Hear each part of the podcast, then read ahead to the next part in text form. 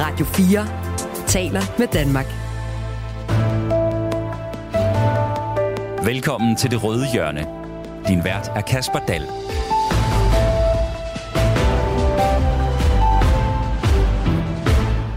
Regeringen har rundet de magiske første 100 dage på regeringsmagten, men venter de gamle venner i rød blok så med kage, ballonger og store lykønskninger, eller tæller de bare dagen til næste valg?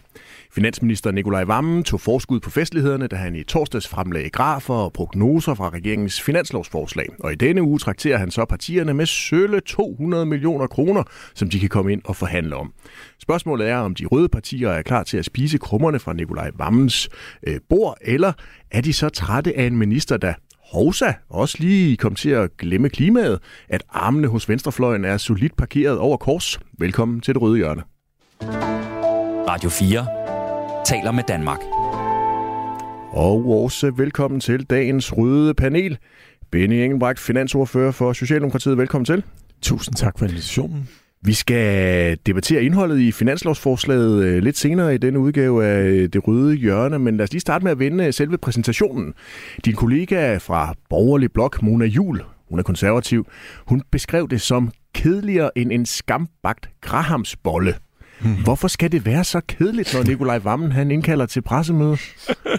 jeg, jeg, jeg synes at de både grinede af nogle jokes fra journalisterne og alt muligt andet. Jeg foreslår jo også, Mona, at vi måske øh, skulle have overladet og overvejet at lade, lade Nikolaj simpelthen bare danse budskabet omkring finansloven, men, øh, men han har jo lidt, øh, han har lidt skidt med det ene ben, så det må blive næste gang.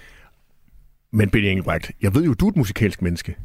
Jamen, det er hvordan, vil, hvordan ville sådan en finanslov se ud, hvis du nu skulle danse den? Jamen, jeg danser aldrig. Oh. Det overlader til Anne Valentina, som også er gæst i, i, dagens, uh, i dagens program. Uh, jeg spiller det til. Så. Spændende.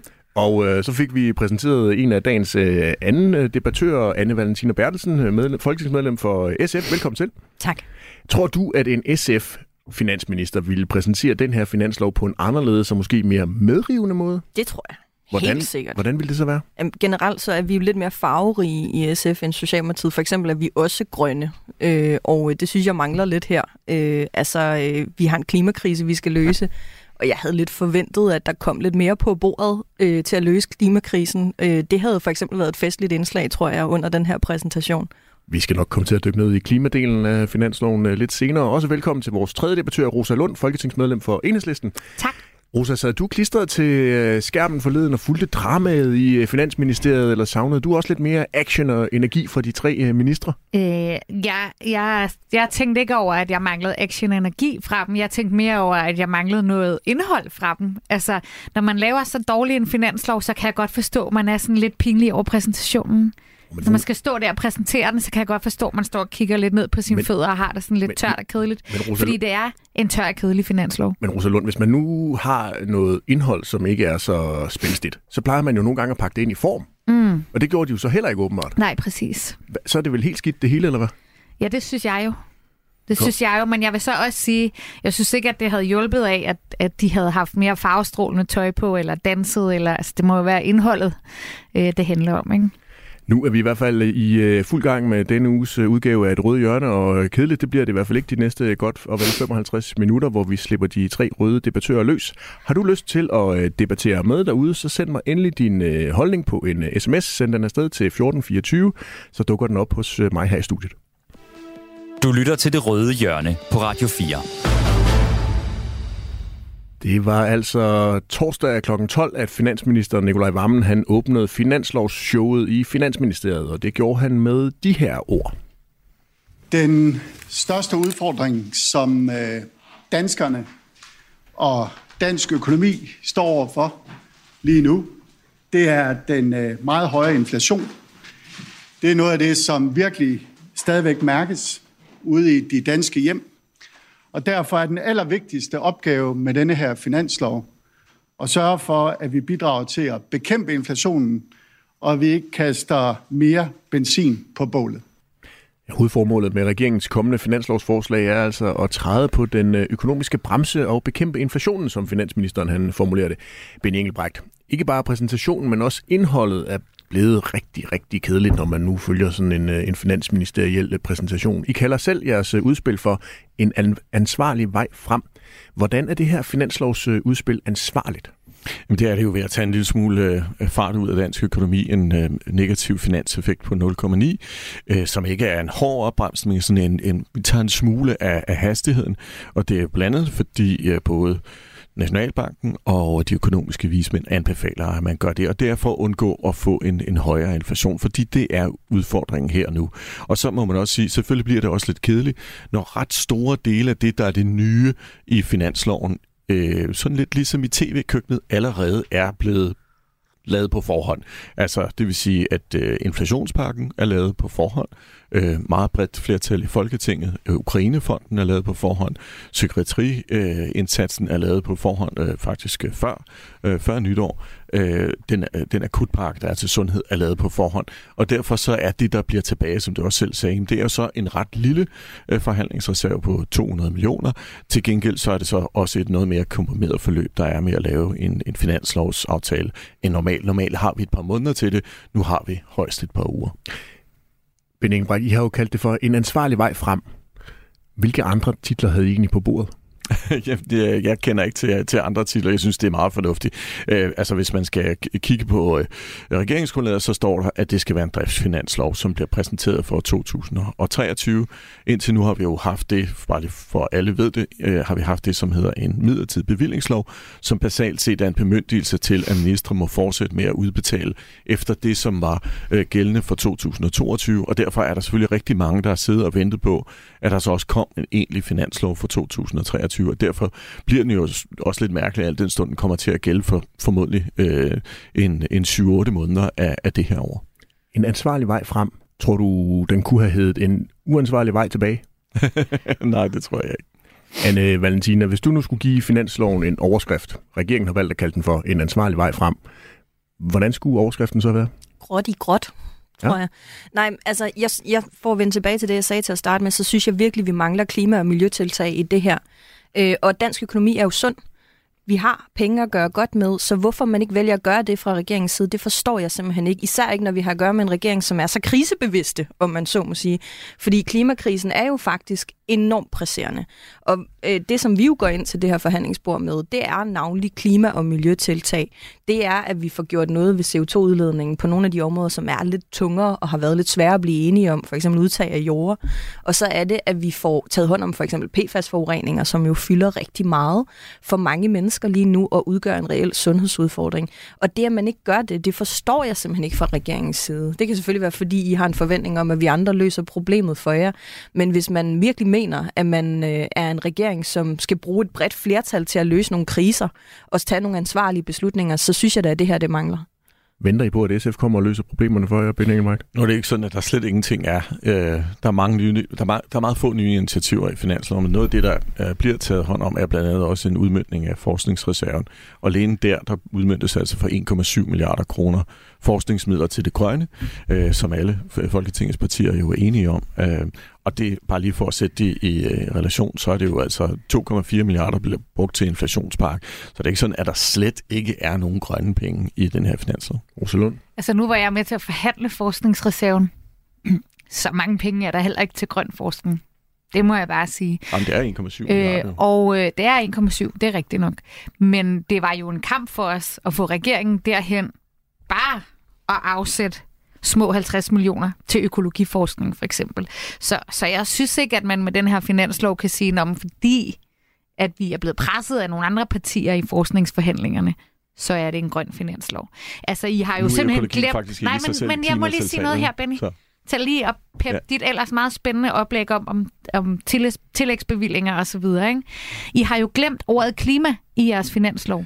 Altså, I opremser jo ligesom alle de kriser, vi står i. Så har I bare lige glemt at skrive klimakrise. Ja, nu, ja, det, det, er faktisk ikke ja, Hvis jeg lige må bryde ind her, fordi jeg har, jeg har faktisk et lille klip, som jeg gerne lige vil spille for lytterne, så de er med på, hvordan det er, at øh, regeringen, især finansminister Nikolaj Vammen, er blevet drillet en lille bitte smule med, at vi hører enormt meget om kriserne, men at der så muligvis var en lille krise, stor krise, alt efter hvem øh, man nu øh, spørger, der var blevet glemt, da han skulle fremlægge øh, regeringens finanslovsudspil. Prøv lige at lytte med her.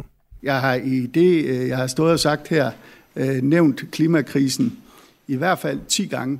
Og, og, hvis det ikke, og hvis det ikke står i foråret, så er det en forglemmelse. Nej, det står heller ikke i resten af det, jeg har udleveret. Nej, men det korte og lange, det er, at øh, klimakrisen og udfordringen er en kæmpe stor øh, prioritet for denne her regering, og det er det også for mig som finansminister. Så det her er noget, der optager mig. Og hvis der er en side, hvor det ikke står øh, tydeligt nok, så, så beklager jeg det. Men jeg har i det oplæg, jeg har holdt her i dag, nævnt det adskillige gange, og det håber jeg også, du bemærkede. Ja, Benny Engelbrecht, altså man må forstå, hvis man øh, lytter til både Mette Frederiksen, øh, formand for Socialdemokratiet og statsminister, og hvis man også lytter til øh, vicestatsministeren, Venstres øh, Jakob Ellemann Jensen, så er klimaet den største udfordring, som jeres generation af politikere står med. Hvordan kan man så glemme den? Ja, det er rigtigt, det ikke står i foråret. Der er så ikke nogen af kriserne, der er nævnt i foråret. Til gengæld har vi så fået kritik for, at øh, vi er inde i præamblen, som står lige umiddelbart efter foråret, der, har, der renser vi, ramser vi en hel masse kriser op. Og det har vi så også fået kritik for, øh, herunder også klimakrisen i øvrigt. Så ja, ja, øh, fair nok. Øh, men, men det ændrer jo ikke på. Det er en helt alvorlig krise, ligesom inflation er en helt alvorlig krise.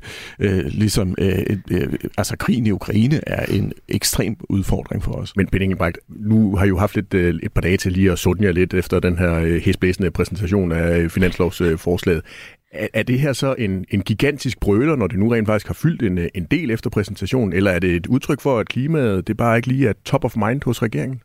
Nej, altså som sagt, det står og, og er også en del af, af det her, øh, så, så, så nej. Øh, og der, for lige at gentage, der, der har aldrig været planlagt at skulle lave store nye initiativer som en del af den her finanslov. Altså en, det er en driftsfinanslov, det er fordi, vi står umiddelbart efter et valg. Så, så det er ikke så overraskende, øh, at det først er næste år, når vi skal begynde at udmønte den, øh, den, grønne, øh, den grønne fond, øh, som jo er nogle milliarder om året, øh, at vi for alvor kommer til at tage fat på det. Rosalund, alle kan jo begå fejl alle kan begå fejl. Men det, som vi jo hører både finansministeren og også Benny Engelbrecht stå og sige her, det er jo, at klimaet er meget vigtigt for Socialdemokratiet. Og så synes jeg bare, at det bliver jo nærmest et teaterstykke, når det så ikke står i finansloven. Altså hvis det er så vigtigt for Socialdemokratiet, som sidder på magten, hvorfor er der så ikke sat penge af nu til at løse den her bullerne klimakrise. Vi, vi står jo mange partier klar med forslag, initiativer. I kan bare indkalde til forhandlinger. I kan bare sætte tingene af i finansloven. Det er jo et kæmpe teaterstykke, at man så skal høre øh, Nikolaj Vammen, som er finansministeren, stå og sige, Nej, men det er meget vigtigt for mig, og det ligger mig personligt meget på sinden. Nå, det ligger der personligt meget på sinden. Jamen, hvis du dog bare havde en position, hvor du så kunne gøre noget ved det. Det har han jo. Ben Engelbrecht, er, er det et teaterstykke, I fremfører? Nej, det mener jeg virkelig ikke. Altså, og øh, tværtimod, så synes jeg nogle gange, at det bliver sådan også et lidt et teaterstykke, at man, øh, at man også skal kritisere øh, øh, øh på, på det her område. Altså, for at tage et, et konkret eksempel. Øh, i 2024 finansloven, der skal vi tage stilling til, hvad Klimarådets øh, bevillinger skal være over de næste fire år. Øh, det har været kendt øh, gennem lang tid, fordi den øh, fireårige aftale, som ligger, den udløber, når øh, 2023 udløber. Og det er helt normal praksis, at når noget udløber, så tager man stilling til det i det givende år.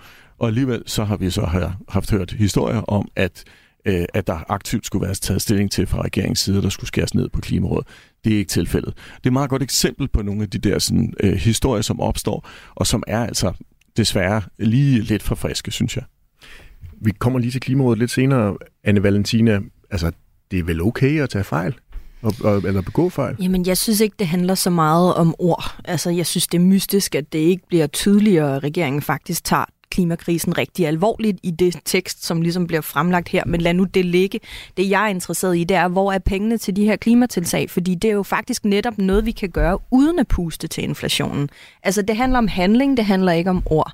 Hvis vi skal ud og lave jordopkøb og udtage lavbundsjord, hvis vi skal ud og lave skovplantning, det her er jo fornuftige statslige investeringer i vores fremtid og i en krisehåndtering, som er vildt presserende, altså klimakrisen, og som vi kan gøre, uden at vi puster til folks forbrug. Øh, og det forstår jeg ikke, hvorfor man ikke øh, har taget med ind selv fra regeringens side. Det kommer vi jo så med. Ben Ja, så synes jeg måske også bare lige få en god undskyld, fordi nu er det sagt flere gange her og andre steder, at, at der ikke i finanslovsforslaget øh, er nævnt noget om klima. Det passer ikke. Det står på side 5, øh, og det er jo selvfølgelig ærgerligt, at den pågældende journalist, der stillede spørgsmålet øh, den dag på pressemødet, ikke blev rettesat på det. Rosalund, hvad skulle der egentlig have stået omkring klimaet, før det var, at enhedslisten havde klappet i hænderne? Der skulle jo have stået øh, halvering af, af landbrugs, landbrugsproduktion. Men det havde det... I vel ikke troet sådan seriøst på, der ville stå? Nej, men nu spurgte du mig, hvad der skulle have stået, hvis vi skulle være oh, tilfredse. men I skal jo også være realistiske.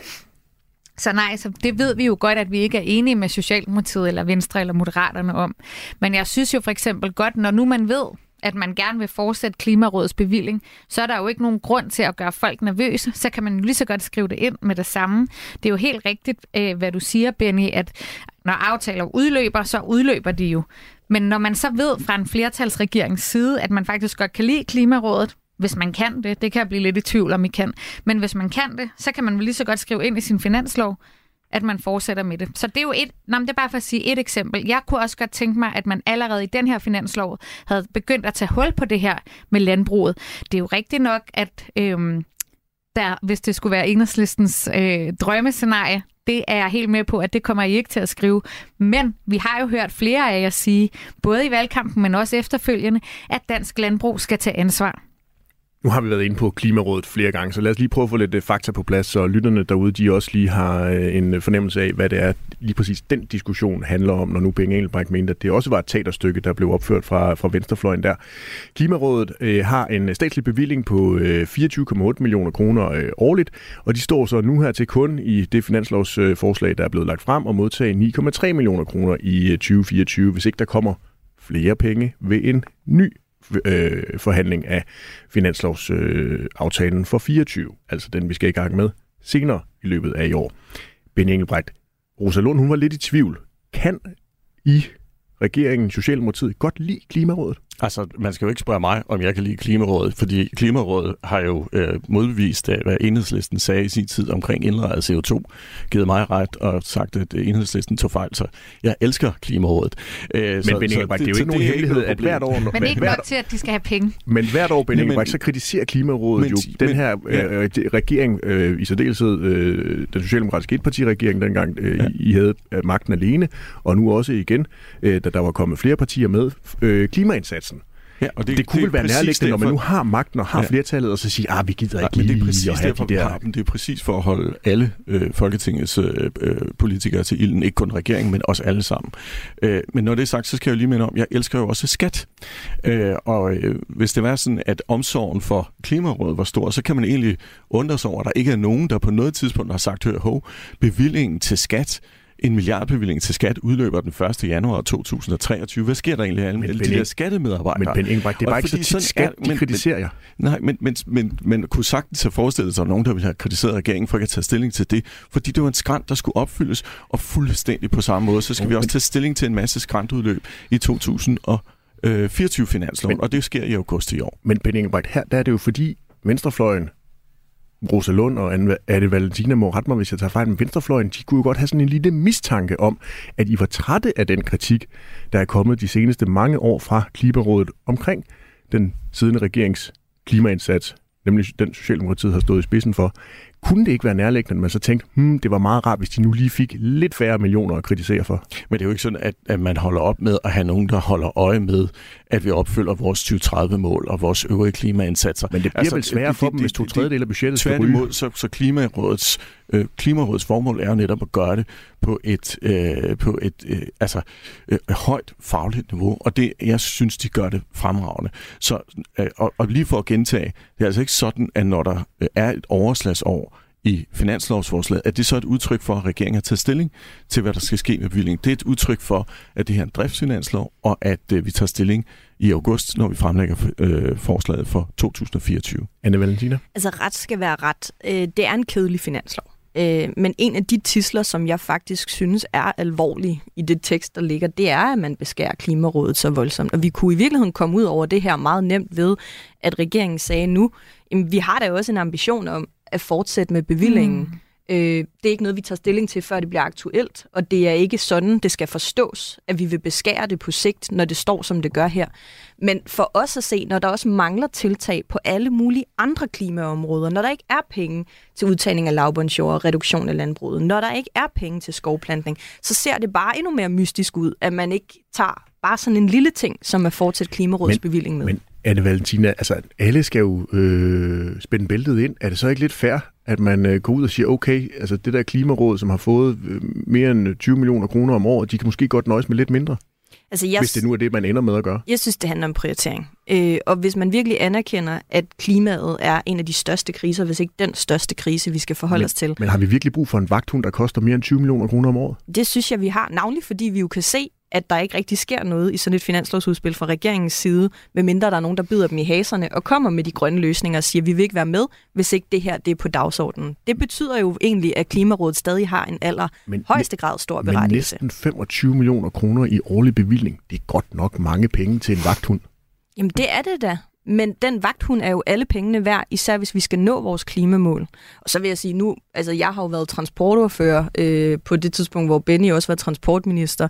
Jeg sidder også med forsvarsordførerskabet.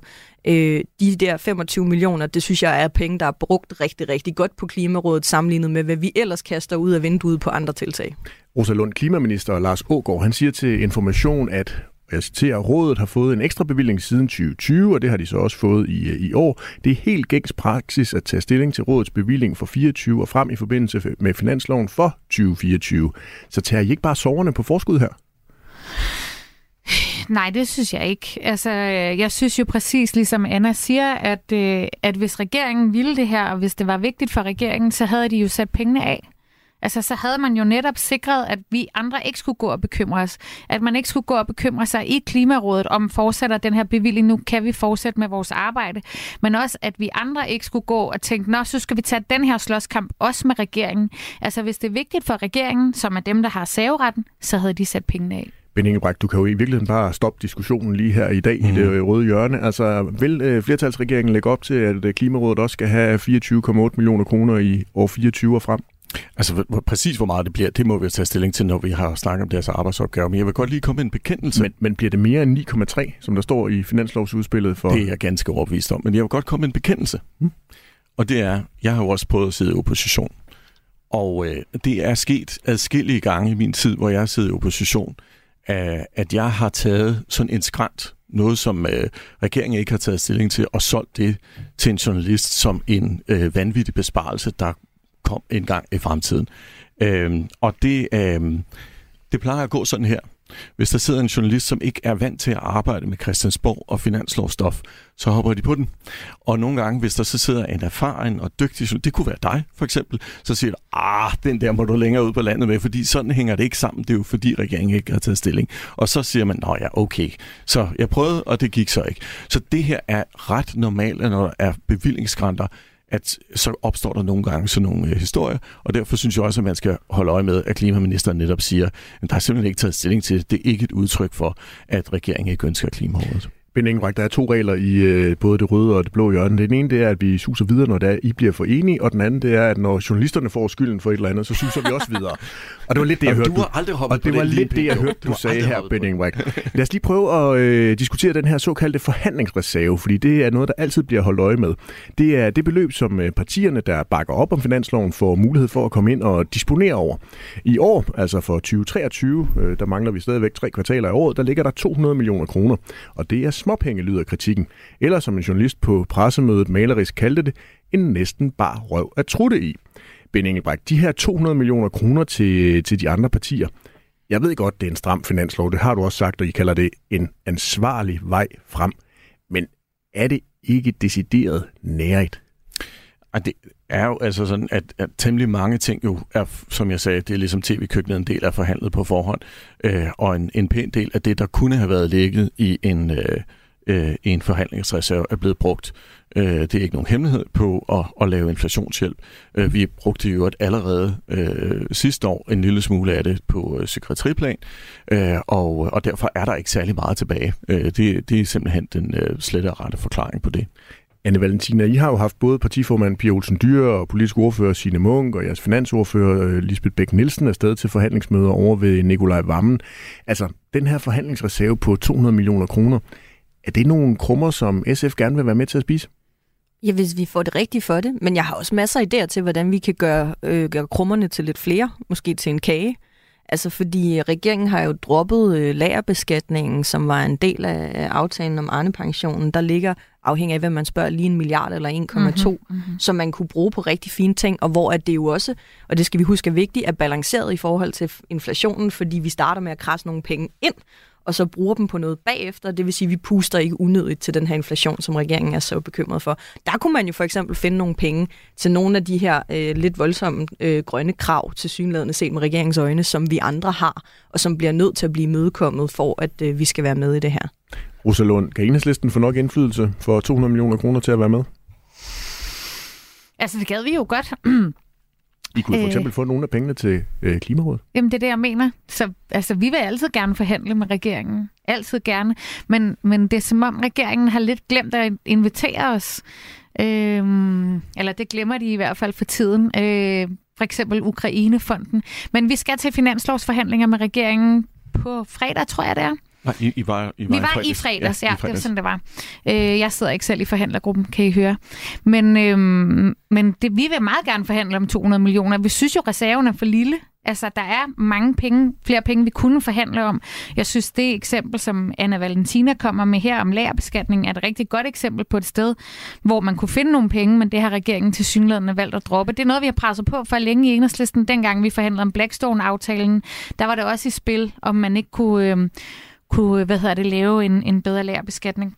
Så det kunne man jo sagtens lægge ind, men vi har haft alle mulige krav med til bordet, som vi meget gerne vil forhandle med regeringen om. Blandt andet klima, men jo sådan set også en styrkelse af erhvervsuddannelserne, øh, som i den grad jo også øh, mangler penge, og som jo i vores optik skal være med til at løse nogle af de klimaudfordringer, vi står i, de, de mennesker, der bliver uddannet på erhvervsuddannelserne. Ben Engelbrecht, helt øh, til sidst her, vil I gerne være med til at kigge på forslag til at udvide forhandlingsreserven, eksempelvis en, en lager, et forslag om lagerbeskatning fra SF og Enhedslisten? Det er jo velkendt, at hvad der står i regeringsgrundlaget om lagerbeskatning, mm. det er det kompromis, som Socialdemokratiet har indgået som del af, af det at, at lave en bred regering hen over midten. Men øh, finansieringsforslag er altid velkomne. Erik han har sendt os en uh, øh, sms på 1424. Han uh, siger, at uh, jeg synes, alle, der får del i millionerne til klimaforskning, klimaråd og så videre, skal underskrive en kontrakt, hvor de frasiger sig kødspisning, bilkørsel og flyrejser. Ellers bliver det simpelthen for hyklerisk. Hvad så, hvis man kører elbil? Jeg tror, det er okay. det er jeg glad for.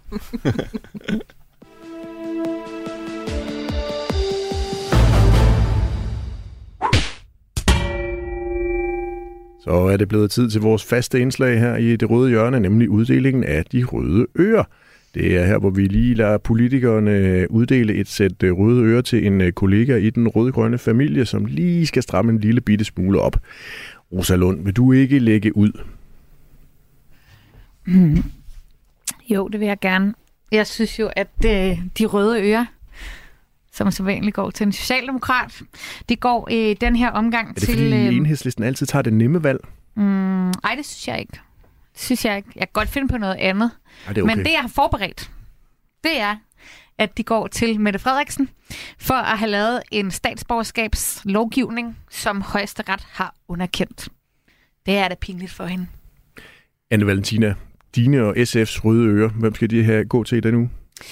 Men øh, jeg synes også, at de skal gå til, til Mette Frederiksen. Øh, og det skal de øh, sådan set, fordi at nu har regeringen siddet i de her famøse 100 dage, og jeg kan ikke rigtig se, hvad visionen i projektet er. Det er lidt som om, at ideen primært er bare at gennemføre en masse upopulære ting, som at afskaffe store bededag og forringe seniorpensioner. Hvis det var mig, så havde jeg altså brugt den her øh, brede regering, der har øh, et flertal i sig selv til at lave nogle aftaler om for eksempel klima, som er rimelig presserende og som bagefter er svære at rokke ved, fordi der er et bredt flertal bag at få taget hånd om nogle af de her store udfordringer på en, øh, en ansvarlig måde. Det forstår jeg ikke, hvorfor man ikke gør. Ben Ingebrigt, så har du i hvert fald to sæt øh, røde ører, du kan tage med til næste kaffemøde med statsministeren. Mm. Hvis du nu skulle øh, give nogen tilbage. Hvem skulle så have dem i den her uge? Jamen, jeg bryder mig jo ikke om at, øh, at, at tælle negativt af mine kolleger. Det skal man men, heller ikke. De skal bare stramme en lille bit smule op. Ja, men øh, så jeg tror faktisk, at jeg er lidt utraditionel vil give det til, til nogen, som også tilhører Rød Blok, øh, må man sige i hvert fald på lederkolleger. Det er øh, Dagbladet Information, øh, som kan få lov til at få et sæt røde ører for ikke at lave ordentlig research omkring Klimarådet.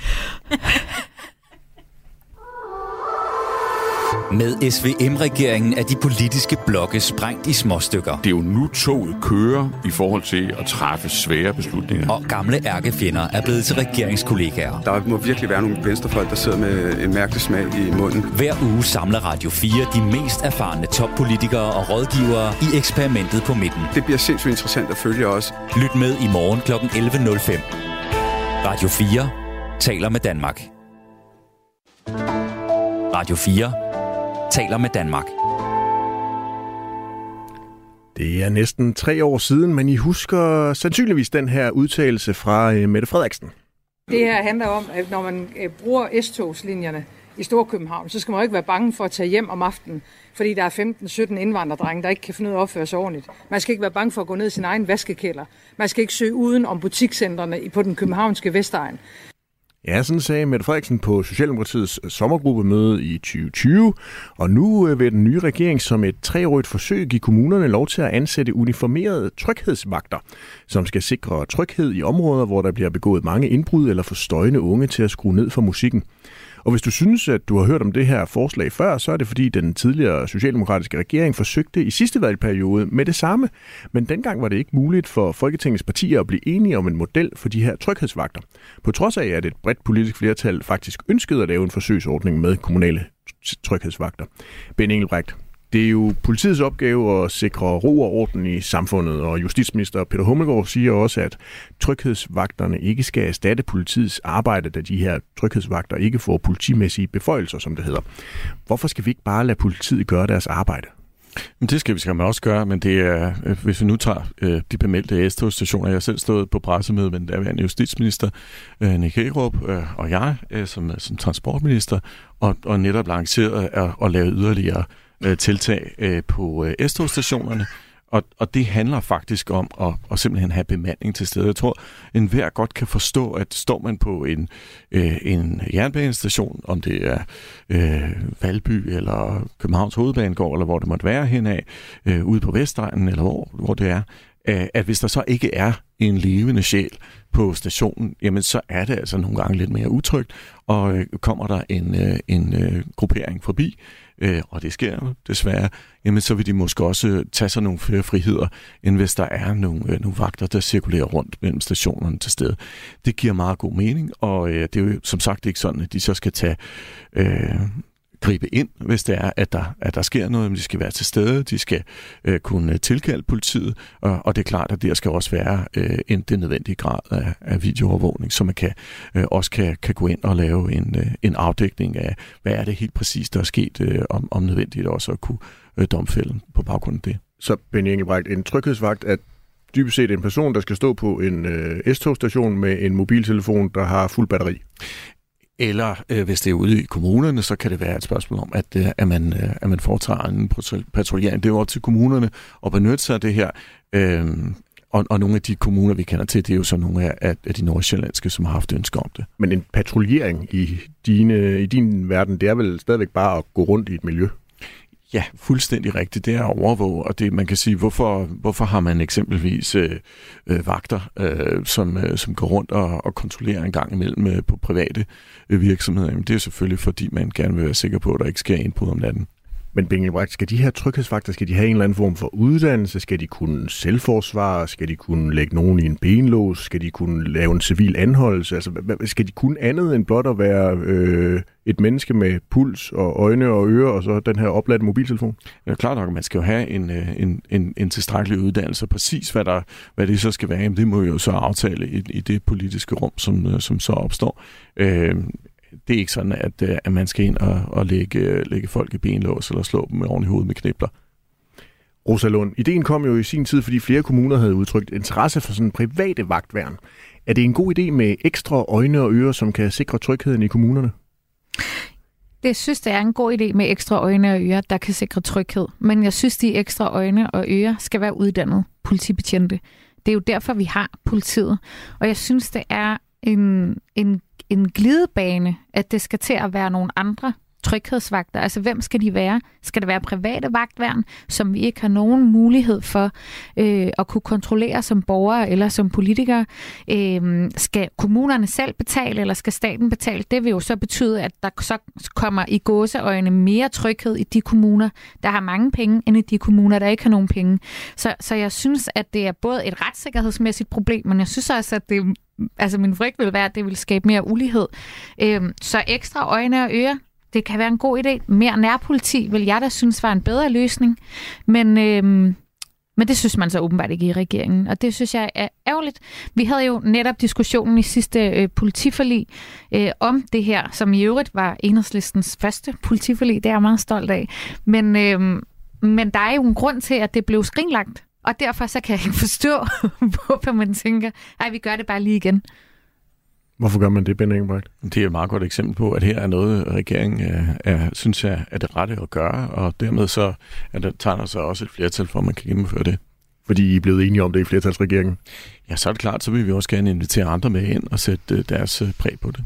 Men, ja. men skal de kunne udskrive bøder, for eksempel de her tryghedsvagter? Skal private vagtfirmaer kunne udskrive bøder? Må de tage folks navne? Må de tage folks CPR-numre?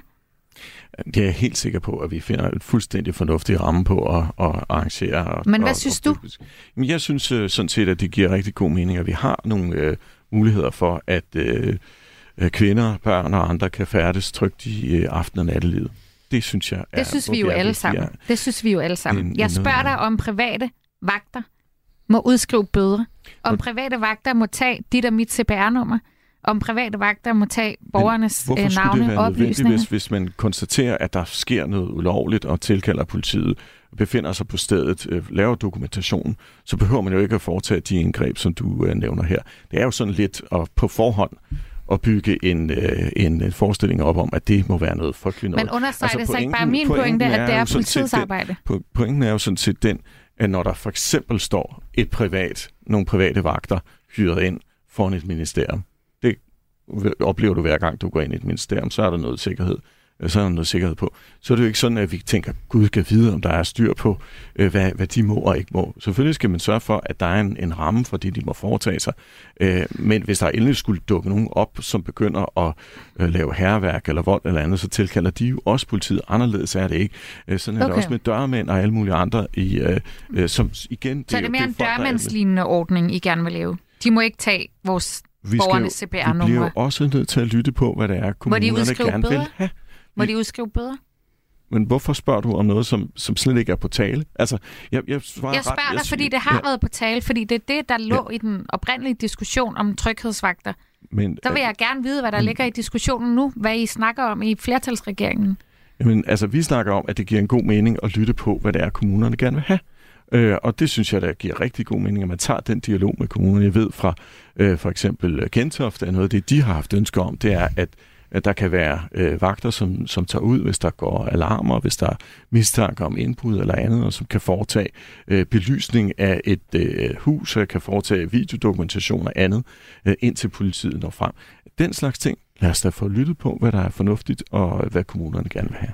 Anne Valentina Rosalund, hun er meget interesseret i detaljerne omkring de her øh, tryghedsvagter. Er det også noget, du og SF er interesseret i? Altså, øh, ja, jeg er jo så ikke retsordfører, øh, så jeg skal gøre det så godt jeg kan. Men det, som Rosa jo egentlig er inde stik til her, det er, om sådan nogle vagter må, må lave myndighedsopgaver. Og det har vi og Enhedslisten jo arbejdet ret hårdt imod, at de må. Der ligger i forvejen en forsøgsordning med det her. Øh, og den synes jeg egentlig, at man burde følge først og se, hvad der sker med den, før man begynder på yderligere tiltag. Og der synes jeg, at regeringens øh, udspil er en lille smule præmaturt. Altså, det er ret vigtigt at finde ud af, hvordan det her det virker. Og Men virkelig afgørende. Så? Altså, hvor går grænsen så for, øh, for jer? Øh, altså, jeg har det på samme måde som Rosa, at jeg vil hellere have styrket politiet. Nu må vi se, hvad der kommer ud af den forsøgsordning, men det er virkelig vigtigt for retssikkerheden, at, at hvis man skal fortsætte med det her, at så må de ikke lave myndighedsopgaver. De må ikke de her ting, som Rosa hun fremhæver om at tage CPR-nummer eksempelvis. Øh, og det synes jeg bare, øh, har, vi har behov for en ret klar udmelding om, at, at, at det kommer ikke til at ske, og man i øvrigt burde vente med det her. Men Anne Valentina, altså politiet er presset. Vi kan heller ikke få nok politibetjente i det her land. Folk er til synligheden utrygge. Er det ikke bedre at have nogle tryghedsvagter end ingenting? Jeg tror, det er bedre at styrke politiet. Men, men det kan man jo blive ved med at styrke, hvis man så ikke kan få uddannet nok politibetjent eller få dem ansat osv. Altså, er det så ikke bedre at få nogle andre noget? Jamen, er det ikke smartere, er det ikke smartere at lave de lange, seje træk her? Altså, når, når jeg sidder og diskuterer, øh, hvordan vi løser udfordringerne i forsvaret, så siger jeg jo heller ikke, lad os sætte hjemmeværnet ind i stedet for. Mm. Altså, øh, vi, vi, vi bliver nødt til at, at, at styrke de her uddannelser og sørge for, at de bliver attraktive. Vi bliver nødt til at sikre ordentlige arbejdsmiljø og ordentlige arbejdsvilkår. Det er altså virkelig hårdt for politiet. Øh, og så skal vi jo sådan ind og se på, hvis, hvis det er egentlig er en myndighedsopgave, man gerne vil have løst, og en tryghed, der normalt hører under politiet, hvorfor så ikke styrke dem? Men Rosalund, altså politiet er presset. Vi hører hele velfærdssamfundet. Vi står ifølge øh, øh, statsministeren i en velfærdskrise. Er det ikke bedre, at vi får nogle private vagtværn, nogle tryghedsvagter, der kan være med til at højne trygheden, og så kan politiet blive tilkaldt, når det er nødvendigt? Jeg har ikke hørt politiet efterspørge tryghedsvagter. Det, jeg har hørt politiet efterspørge, er flere kollegaer. Så lad os da lytte til det. Det synes jeg. Der er jo ikke nogen, der er imod tryghed. Der er ikke nogen, der er imod, at vi alle sammen skal kunne være trygge ved at tage toget fra Brøndby station eller Albertslund station, eller hvad det er for en station, Mette Frederiksen hun ikke tør at komme på. Det er der jo ikke nogen, der er uenige i, at vi alle sammen skal være trygge. Spørgsmålet er, hvordan vi bare hvordan vi bliver det bedst. Og jeg vil ikke være tryg ved et privat vagtværn, som får alle mulige beføjelser, og det er derfor, jeg er så interesseret i, hvad er det, de må, hvad er det, de skal kunne. Fordi jeg vil ikke være tryg ved, at det var private vagtværn, som gik rundt, tog borgernes oplysninger, udskrev bøder. Altså jeg synes jo, det gode ved politiet er, det er en offentlig myndighed, som vi har behov for at kunne kontrollere, sådan så at politiet ikke overskrider deres beføjelser. Ja, det handler simpelthen om retssikkerhed. Præcis. Altså. Erik han har sendt os et øh, par sms'er på øh, 1424. Han skriver, måske kunne man bruge hjemmeværnet som tryghedsvagter, og så siger han også her, at hvis man ansætter lige så mange, som der er parkeringsvagter, så skulle problemet være løst. Ben Engelbrecht, hvor mange tryghedsvagter skal vi egentlig have? Det er jo op til kommunerne at, at finde ud af det. Det er jo dem, der har ønsket, øh, og, øh, og derfor synes jeg, at det vigtigste i virkeligheden at, at få dem på banen i den her sammenhæng. Og så kan man så sige, jamen, øh, jeg, jeg er helt med på, at de, ikke mindst for enhedslisten, så er det her med retssikkerhed helt utrolig vigtigt, og det skal vi nok også få styr på alle sammen. Det er ikke Jeg så vigtigt for jer. Socialdemokratiet. Jo, jo, men jeg er ikke retsordfører, men jeg er helt sikker på, at det skal vi nok få styr på. Men øh, skal vi ikke også blive enige om, at måske er det bedre at sige, øh, øh, hvis vi nu antager, at vi kan finde en løsning på det, jamen så kan vi også sørge for, at det bliver trygt og sikkert for øh, unge øh, kvinder for eksempel at komme hjem øh, fra byen om aftenen. Og det synes jeg sådan set er et ret så væsentligt øh, tiltag. Og hvis er vi kan gøre det på den her måde, så er det fint. Øh, og, øh, og nogle gange er det meget godt at gøre tingene lidt light. Og nu nævnte du, øh, Anne Valentina, det her med, med, med hjemmeværnet. Altså hjemmeværnet har faktisk løst nogle ret fornuftige bevogtningsopgaver øh, på, øh, på missioner i udlandet øh, tidligere hen. Altså det, det er jo ikke, og det er netop som nogle light-opgaver, hvor man har sig, sagt, det her, det er ikke noget, vi behøver at sende vores, øh, vores øh, almindelige forsvarsansatte ud og gøre, og hvor der har været øh, nogen i, i hjemmeværnet, som har haft lyst til at gøre det, og som har gjort en rigtig god forskel. Rosalund, helt ærligt, altså hvis du nu stod alene på en S-togstation om aftenen, og der så var en gruppe, der gjorde dig utryg, Mm-hmm. ville det så ikke være rart, hvis der lige var et vagt med klare øjne og ører og en opladt mobiltelefon, der kunne ringe, hvis der nu var problemer? Det ville være rigtig rart, hvis det var sådan, at vi tog bedre ansvar for hinanden. Og jeg er sådan set ikke imod, at der er vagter rundt omkring. Jeg er heller ikke imod, at der er vagter ved ministerierne. Det er ikke, fordi jeg er imod vagter. Det jeg er imod, det er, at vi tager nogle af politiets opgaver og flytter over på mm. private vagtværn. Det er det, jeg er imod. Og jeg synes, det er så interessant at høre det her med, at det er noget, kommunerne efterspørger. Men-. Kan vi ikke lige få på plads? Nej. Kan vi ikke lige få på plads? Hvor mange kommuner er det, der efterspørger det her? Jeg har ikke et præcist tal på. Jeg ved, der er nogle af de nordsjællandske, der gør det. Øh, men, jeg må så også, men, men, men, men sådan en helt anden ting. Altså, synes du, det er et stort retssikkerhedsmæssigt problem at tage metroen om aftenen? Ja, det synes jeg. Okay, det synes du simpelthen, at det er frygteligt, at der står folk på metrostationerne? Jeg synes ikke, det er frygteligt, at der står folk, men nu er jeg ved ikke, om man kan kategorisere sig selv som ung, når man er 36 år. Men jeg er en kvinde, som går i byen i ny og næ, og skal tage metroen hjem. Og det er da helt rigtigt, at det er da ikke altid trygt. Vi har da behov for at nu tale om, hvordan vi kan blive undskyld, tryggere i om de nattelivet. uniformerede vagter, der står, de, de metrofolk, de metroansatte, der står om natten på metrostationerne. Synes du, det er frygteligt? Nå, nej, det synes jeg ikke Nej, er frygteligt. præcis. De tjekker jo min billet, at jeg faktisk betaler for at tage metroen fra A til B. Men de er der også for at lave tryghed, jo. Det er det, der er Det er pointen. rigtigt. det er rigtigt. Men de kan, de kan jo udskrive, udskrive kontrolafgifter, men de kan jo ikke udskrive bøder ellers. Men de kan tilkalde Og det er derfor- politiet, og de Og er der, jeg og de kan har også selv øjne, og tilkalde der er politiet. videoovervågning øh, Jeg kan også selv tilkalde politiet. Og igen må jeg sige, det er ikke fordi, jeg er imod vagter. Lad nu være med at gøre det her til et spørgsmål, til noget, der ikke er et spørgsmål om. Det, det handler om, det er, hvor mange opgaver vil I flytte fra politiet over på private vagtværn. Men jeg det er synes det, vi spørger bare, om. Jeg synes og bare, det er det, vi de gerne vil have et svar på, Benny. om natten, Det er et det, vi gerne vil have et svar eksempel på. At det her, det ikke behøver at være et stort retssikkerhedspolitisk spørgsmål. Okay, så det skal men være som handler- metrovagter, som skal gå rundt og tjekke de eksempler, som du kom med, altså lys på folks huse, hvis man tror, der er et indbrud. Altså det, politiet normalt plejer at gøre. Men jeg nævner det her, fordi i metroen er der, øh, er der folk, som patruljerer, som går rundt, og som sikrer trygheden. Det samme, som der skal være på, S-tog, øh, på S-togsnettet i højere grad. Altså, det, så er det heller ikke mere voldsomt, øh, det det handler om. Jamen, det synes jeg er godt, vi får svar på. Så det er ikke mere voldsomt. De skal ikke kunne udskrive bøder. De skal At ikke nu kunne kan tage folks metrovagt jo CPR-nummer. faktisk ud, udskrive en kontrolafgift. En kontrolafgift, ja. Hans fra Hillerød har sendt os en uh, sms på 1424. Han spørger, hvorfor ikke gøre noget ved dem, som skaber utrygheden? Benny Engelbrecht, er det det forkerte problem, I er ved at løse? Og jeg, jeg er sådan set fuldstændig enig i, at dem skal vi i, i allerhøjeste grad også slå, slå hårdt ned på. Øh, og især den del, der handler om bandekriminalitet, og der er desværre stadigvæk for meget af. Rosalund, jeg har været en tur i øh, arkivet og fundet et debatindlæg øh, fra 2019, hvor du i Berlingske skriver sådan her om øh, private vagtværn. Og jeg citerer, hvis private vagtværn begynder at overtage denne centrale politiopgave, bevæger vi os mod et samfund, hvor det i højere grad er borgernes pengepunkt end deres reelle beskyttelsesbehov, der afgør, om de kan få den beskyttelse, der er behov for.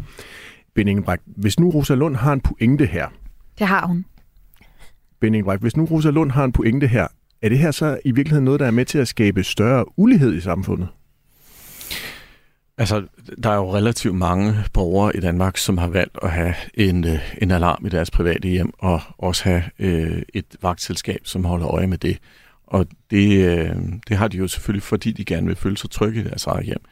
Og, og jeg må indrømme, det er ikke noget, jeg anser som noget, vi skal begrænse øh, af hensyn til at, at begrænse uligheden. Altså noget, der er vigtigt i for at begrænse uligheden, det er, at vi indfører en skat på, på folk, der tjener over 2,5 millioner kroner om året.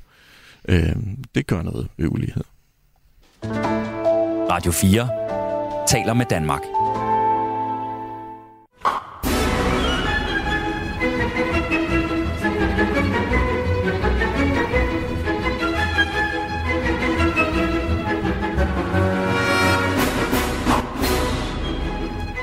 Ja, det er svært at stå stille i studiet, når der vi hører champagnegaloppen, men regeringen har jo nu overlevet sine første 100 dage på magten, og det skal vi selvfølgelig markere her i det røde barometer, hvor vi gør status på den røde kampform. Det kunne være, Benny Engelbrecht, du skulle tage champagnegaloppen med til øh, finansminister Nikolaj Vammen næste gang, I har et øh, finanslovsforslag inden Det for er det næste. utrolig svært at spille på guitar. Jo, jo, jo, men, men I kunne bare sætte den på, og så kan I få peppet det der pressemøde op næste gang, vi skal have en ansvarlig finanslov igen, igen, igen. Men, men, men det vil bare se forkert ud at, at lade champagnepropperne springe, hvis man gerne vil lave en ansvarlig Oh, men finanslov. det, gi- ikke? Men det giver lidt god det. stemning, Ja, ja, ja, jeg hører, hvad du siger. I gik til valg, Benny Engelbrecht, på en bred regering. I har fået en bred regering. Hvordan synes du, det går her efter de første 100 dage?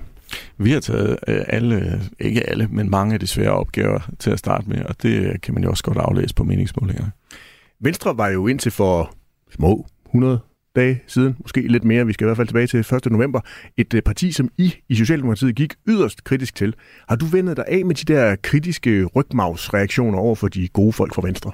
Jamen, så er det jo så utrolig heldigt, at der er så mange andre oppositionspartier, som man kan lave rygmavsreaktioner på. Ikke? Øh, så det går nok alt sammen. Anne Valentina Bertelsen, set gennem dine og SF's briller, hvad er det så for et øh, politisk projekt, som har foldet sig ud her over de seneste 100 dage med øh, SVM-regeringen? Altså, jeg har svært ved at se, hvad visionen er. Øh, det er jo fint nok, at man har et flertal og bruger det til at tage nogle beslutninger, og det er også fint nok, at man øh, tager nogle nødvendige, svære beslutninger. Det plejer vi i SF jo sådan set også at, at gerne vil stå på mål for. Men hvis det var mig, der havde en flertalsregering, så ville jeg altså godt nok bruge den på nogle, øh, nogle lidt større problemer og udfordringer og lave nogle visionære løsninger, som bagefter er svære at rokke ved. For eksempel for at løse klimakrisen, hvor vi ikke rigtig har set noget fra regeringen. Og jeg forstår ikke, hvad meningen er i, den, i det lange løb med det her, øh, det her projekt. Rosalund, hvis nu regeringen var et skib, er det så den rette kurs, regeringen har sat? Nej, det synes jeg ikke. Øh, Jeg synes jo, at også det er lidt mærkeligt, at, vi skal placere den her regering på et venstrefløjsbarometer eller et rødt barometer, fordi Det er kun Socialdemokratiet, vi det er placerer jo der. en højrefløjsregering. Uh, fordi det var faktisk meget sjovt, du lige siger det, fordi øh, et par dage efter regeringen blev præsenteret, der øh, var en meget stolt Jakob Ellemann Jensen, formand for Venstre, en tur i øh, TV2, hvor han sagde sådan her. Det her, det er jo nogle skattelettelser, som, øh, som jeg i virkeligheden kun turde drømme om på, øh, på den blå side af hegnet. Det, at vi trækker 250.000 personer ud af topskatten og ind i en mellemskat, men altså får halveret topskatten for 250.000 personer. Det, det er altså ganske mange. Mm. Og så kan jeg godt leve med, at hvis man tjener op over 3 millioner kroner om året, at man så øh, får en, en procentsats øh, ovenpå. Ja, det er altså især på grund af de her topskattelettelser, at regeringsgrundlaget er blevet mere blot, mener Venstres øh, formand Jakob Ellemann Jensen. Rosa Lund var også lige inde på, at det var et blot regeringsgrundlag. Ben Engelbrecht, deler du øh, både Rosa Lund og øh, Jakob Ellemanns analyse, altså at det er et blot regeringsgrundlag, I har lavet? Nej, det er et regeringsgrundlag hen over midten i dansk politik, og hvor begge sider har givet og taget. Det kan man jo også godt aflæse. Øh, som vi lige har snakket om, det, og som Ellemann også selv fremhæver. Altså ja, der er nogle, øh, for eksempel sygeplejersker og metalarbejdere, som, som så slipper for, øh, for topskatten. Til gengæld er der så nogle millionærer, som kommer til at få en 5% højere skat. Så, så på den måde er det jo, er, er det jo give and take. Men, øh, men i det store billede er det jo de svære løsninger, som skal kunne løses. Altså for eksempel det, at hvis vi for alvor skal kunne sætte kommunerne fri, og dermed også medarbejderne i de enkelte institutioner, øh, folkeskoler, børnehaver, vuggestuer, øh, plejehjem osv., hvis vi skal kunne sætte dem fri, så er vi nødt til at gøre nogle, altså tage nogle rigtig alvorlige tiltag, øh, fjerne nogle af de krav, vi stiller øh, til, til kommunerne. Øh, Rosa Lund, vil I ikke være med i enhedslisten til at sætte kommunerne fri? Jo, vi vil da gerne sætte kommunerne fri. Det vil vi da gerne. Anne Valentina, vil SF ikke være med til at sætte kommunerne fri? Jo, det vil vi gerne, men jeg tror, at kommunerne har brug for lidt flere penge, hvis de skal føle den frihed. Benny Engelbrecht, I kunne have sat kommunerne fri sammen med det røde flertal, der også var. Ja, men det handler jo om, at Er det så når, der dukker, når der dukker en øh, sag op, øh, hvor nogen i en eller anden kommune på et plejehjem eller noget andet øh, siger, jamen her er et problem, så skal vi politikere også kunne tåle at sige, vi har faktisk tillid til, at man i den kommune og på den øh, institution øh, kan løse det her, uden at Og vi skal lave nye simpelthen fået, det har du fået forsikringer om, at det er der ikke nogen venstrefolk, der kommer til at sige. Øh, det er en del af det, den svære opgave, vi står overfor. Altså, men det er bare meget sjovt, vi fordi skal der have, var jo vi skal have problemer- færre tilsyn, men, for eksempel. Men Benny Engelbrecht, der var, jo, der var jo et pressemøde i sidste uge med Sofie Løde, vores sundhedsminister, der var i gang med at ville øh, redde sundhedsvæsenet igen igen efter alle de her historier omkring den manglende kraftbehandling i, øh, i Aarhus, og hun fremlagde fire initiativer. Tre af dem lød grangiveligt som mere byråkrati. Så de, altså Sofie Løde har da ikke fået det der memo om, at hun ikke lige må lave mere byråkrati. Altså hvis jeg forstår den konkrete sag øh, ret, så er der øh, en udfordring med, at man ikke nødvendigvis har overholdt loven øh, omkring de indberetninger. Og så skal der kontrolleres. Og det, og det, det er selvfølgelig, øh, og, og til synligheden systematisk, øh, men, men øh, derfra og så til at øh, sige, at, øh, at det så gælder for alle dele af den offentlige sektor, at man ikke kan finde ud af det, det vil jo også være forkert, ikke? Jeg er faktisk lidt, altså jeg har undret mig lidt, og jeg vil egentlig gerne spørge dig, Benny, fordi øh, vi forstår jo godt, at man kan tage nogle beslutninger sammen med Venstre og Moderaterne måske, som man ikke nødvendigvis skal tage med os og Enhedslisten. Det forstår vi godt. Men synes regeringen, at vi har ført en sådan uansvarlig politik på den økonomiske politik, for eksempel i sidste regeringsperiode, hvor vi var støttepartier? Fordi hvorfor gjorde vi så ikke det igen?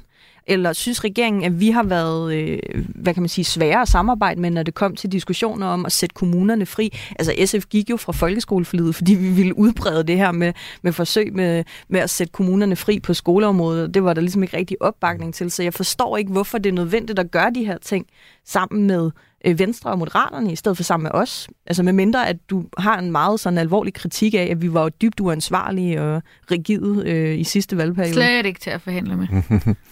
Altså, det er jo ikke, fordi vi er lykkedes med at lave øh, øh, væsentlige reformer øh, i, den, i den forgangne periode. Men og vi Engelbrecht, var det. SF og Enhedslistens skyld, eller var det lige så meget jer i Socialdemokratiet, der havde ansvaret for det?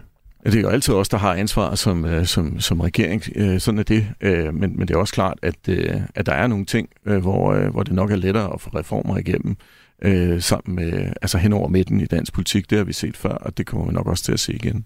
Vi kan jo sagtens lave reformer. Det er jo ikke fordi, at vi er imod reformer. Det handler jo om indholdet af reformerne. Selvfølgelig er vi imod at afskaffe seniorpensionen. Det er da ikke en reform, vi Den- den gerne skal vil lave. den Men vi vil gerne lave nogle andre reformer.